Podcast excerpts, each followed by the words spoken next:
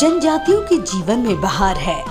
मध्य प्रदेश सरकार सपनों को कर रही साकार है। शिक्षा और स्वास्थ्य के साथ ही आजीविका से लेकर अधिकारों की रक्षा तक का है संकल्प। नहीं छोड़ी जा रही कोई कसर, पूरी तरह से होकर रहेगा कायाकल्प। देश की सर्वाधिक जनजातीय आबादी मध्य प्रदेश में ही है।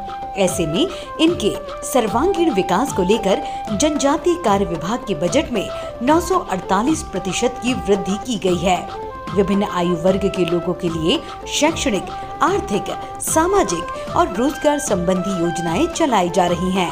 जनजातीय वर्ग के शैक्षणिक विकास पर ज़ोर दिया जा रहा है विद्यार्थियों को बेहतर से बेहतर शिक्षा प्रदान करने के साथ भरपूर सुविधाएँ मिल रही हैं। जनजातीय विद्यार्थियों के लिए आश्रम, छात्रावास, शालाएँ, कन्या शिक्षा परिसर संचालित हैं। स्वरोजगार योजनाओं में आरक्षण के साथ ही कौशल विकास के केंद्र और एकलव्य आवासीय विद्यालयों का संचालन हो रहा है।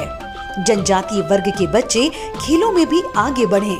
इसके लिए जिलों में क्रीड़ा परिसर बनाए गए हैं। इसके अलावा पुनः परीक्षण कर चौतीस हज़ार ऐसी अधिक निरस्त पट्टों को फिर से स्वीकृति दी गई है। इतना ही नहीं, प्रदेश के सभी नवासी जनजातीय विकास खंडों में 15 नवंबर से सिकल सेल मिशन भी शुरू होगा।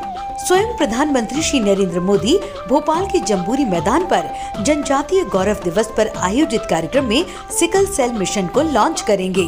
जनजातीय वर्ग के कायाकल्प को लेकर सरकार लगातार प्रयासरत है।